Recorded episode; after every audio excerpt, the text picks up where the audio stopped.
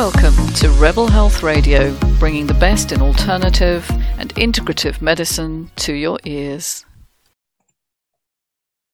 Hi, everyone. It's Patricia Worby, Alchemy Therapies here, also Rebel Health Radio, and now myemotionalaudit.com, which are the three strings to my bow, which all involve helping people to recover from trauma related stress conditions like chronic fatigue syndrome, fibromyalgia, long COVID, and all sorts of um, long term chronic conditions that, believe it or not, relate to unprocessed emotions. Emotions are not just a mental construct, they actually change your physiology. And I've done a lot of videos about this, a lot of audios and podcasts and so on. So I'm not going to go over that particular one here, but I, I will put it in the link the important thing I wanted to talk to you about today was uh, the role of anxiety in what's going on in our current scenario, in our battle against a virus, which has obviously overturned many of the understandings and freedoms that we previously took for granted. And I wanted to um, introduce the idea of, I guess, what happens to populations, not just individuals, when you're in a time of trauma, when, when the whole society is traumatized, particularly if you've had previous trauma that's been unresolved, so childhood trauma. And we have many of our leaders in that situation, you know, have come from childhoods where their emotional um, their emotional life has not been supported. Their emotional health is not very great. Their EQ, if you like, their emotional quotient rather than their intelligence quotient is not very high. And, and that is all to do, I believe, with the inability to kind of process emotions, to actually increase your resilience to emotional overwhelm. And because I've been working in this field for a number of years now, with people uh, in those states, I kind of know what I'm looking for. But what I wasn't aware of, I guess, until very recently, watching a, a really enlightening podcast, which again I'll I'll put in the links here because I thought it was so very very cogent and also um, some uh, something that I hadn't sort of put two and two together, which was how populations who are in these anxiety states tend to look for very simple, focused solutions that appear to assuage the anxiety, they appear to answer the problem. And this is called a mass formation. And it's kind of like groupthink. Um, um, George Orwell famously titled it groupthink. And I guess that's where we are right now in a new time of everybody having to conform to a certain narrative, and those who don't, myself included, um, finding themselves isolated, alienated, and attacked for this.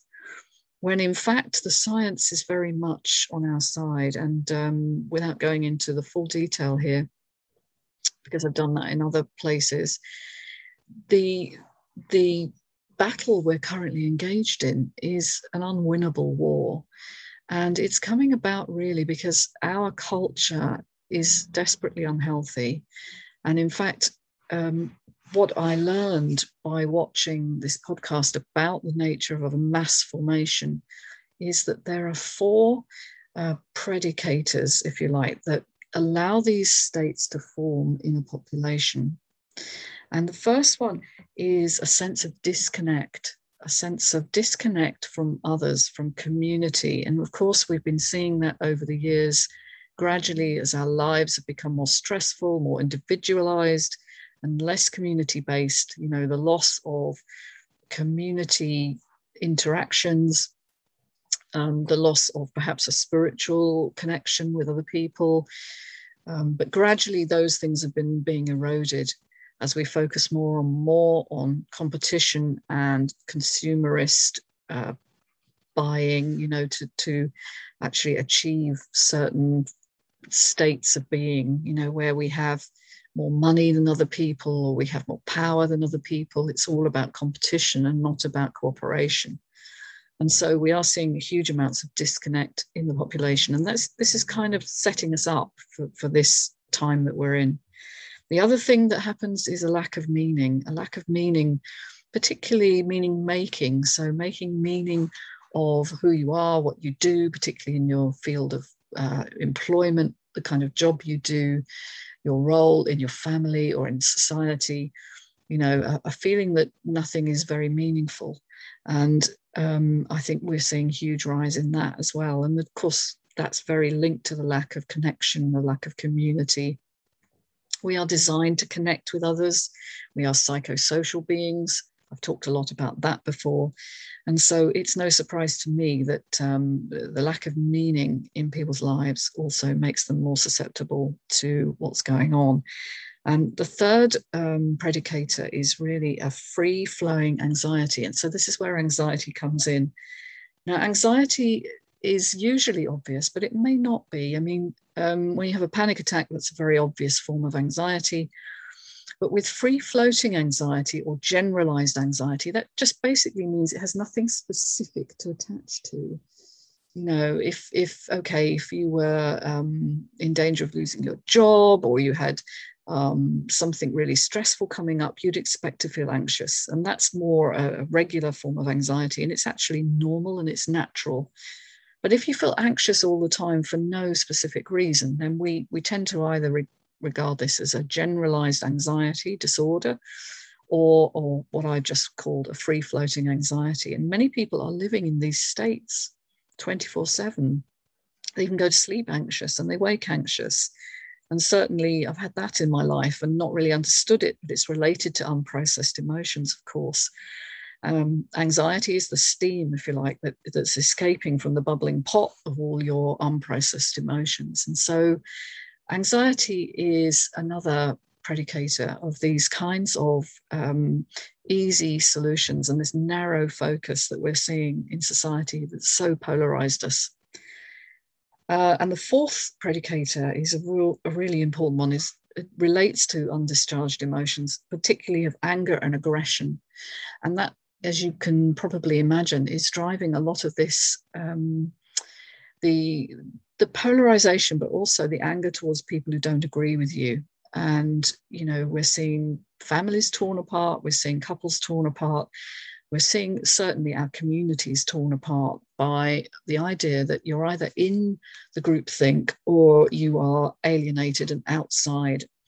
Um, and the group think right now says that we have to continue down this path of attacking a virus um, to keep us safe uh, in order to avoid excess deaths. Uh, but it doesn't look, of course, at the broader picture, which is the excess deaths that are happening precisely because of our focus on one thing and all the other treatments that are not going on and also all the the deaths that are going on through poverty through pollution um, through starvation which are happening in vastly huge numbers compared to those which we are being forced to focus on of the one particular virus that we're all looking at at the moment. Um, and so the risks have been vastly overestimated, and it's completely out of proportion to what's actually going on. Even, even in our health system, um, you know, when you look at the figures, uh, it has been recently acknowledged that uh, 94%, this is in America, the CDC have acknowledged this, that 94% of so-called COVID deaths are actually unrelated to COVID, and you know only six percent. I dare say that's probably a similar uh, rate in the UK. And in fact, notice very carefully that we're not saying people who died of COVID, we're saying who died within a month of a COVID diagnosis. And of course, there's the whole issue of diagnosis. Diagnosis is being done largely on a test that was never designed for that purpose and actually uh, measures exposure. It doesn't ever measure active infection. And so we are overestimating hugely not only the cases, but then we're designing public policy around that and forcing people into more and more isolation, which drives more and more disconnect, which drives a lower immunity, and of course, a narrower and narrower and narrower focus on the way out, which has to be via the prescribed process that governments and institutions are falling behind because precisely they are traumatized too. And so we look to our our leaders to lead us with you know a reasoned judgment uh, with uh, maybe considering all the options looking at a broader raft of statistics than the ones we're present, being presented with. And they are failing us hugely. And all we are getting is fear and um, a, a public policy that drives this narrow approach to reducing and conquering this pandemic. And it's driving huge amounts of mental illness and disconnect. And it's just a juggernaut that no one seems to be able to stop. And so um, I have been speaking about this for a long time. Uh, I'm a former scientist myself. I do appreciate not everyone will agree with me listening to this, but noticing that we are not allowing discourse, we're not allowing uh, voices that disagree, and we're polarizing them instead into pro and anti camps, which is the way that totalitarian governments polarize people before they instigate their final kind of control. And so I think it's no surprise actually that we're in the early, you know, 2020s here.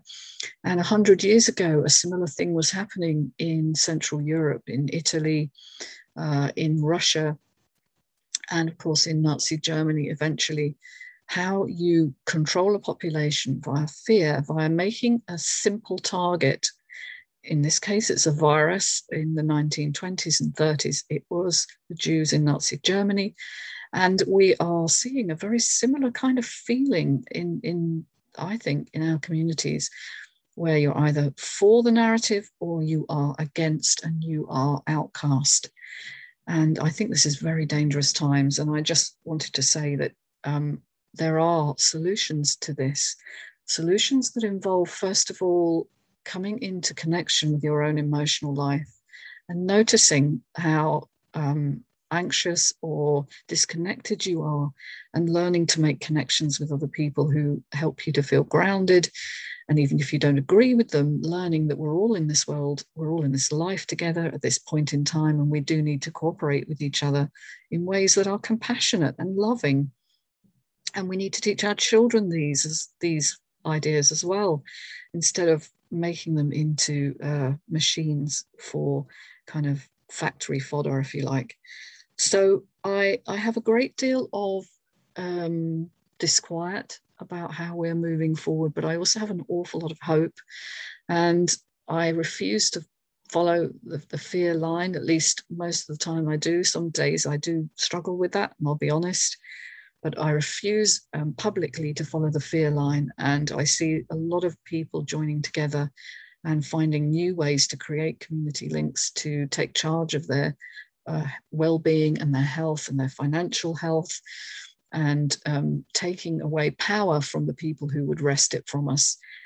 Have, have no doubt about that. The, the people in power will not relinquish their power easily. The only way we can do this is by joining together as individuals and speaking out. And that's what I'm doing. Anyway, um, I'll be posting the links below to the, the original podcast that I viewed and so changed my view of the importance of dealing with your emotional health when you are trying to uh, create a good life. But um, that's all for now. Take care, everybody, and please do subscribe. See you soon. Bye.